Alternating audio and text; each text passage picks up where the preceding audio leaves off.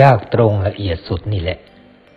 ถึงขนาดที่หลวงปู่วัดปักน้ำได้เปรยไว้ประโยคหนึ่ง เมื่อวันที่ท่านเข้าถึงธรรมว่าอ๋อมันยากอย่างนี้นี่เอง จึงเข้าไม่ถึงกัน ต้องเอาดวงเห็นดวงจำดวงคิดดวงรู้ มาหยุดเป็นจุดเดียวกัน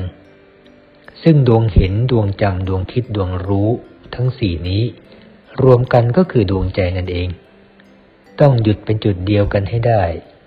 จึงจะเห็นดวงธรรมที่ทำให้เป็นกายมนุษย์ขนาดเท่าฟองไข่แดงของไก่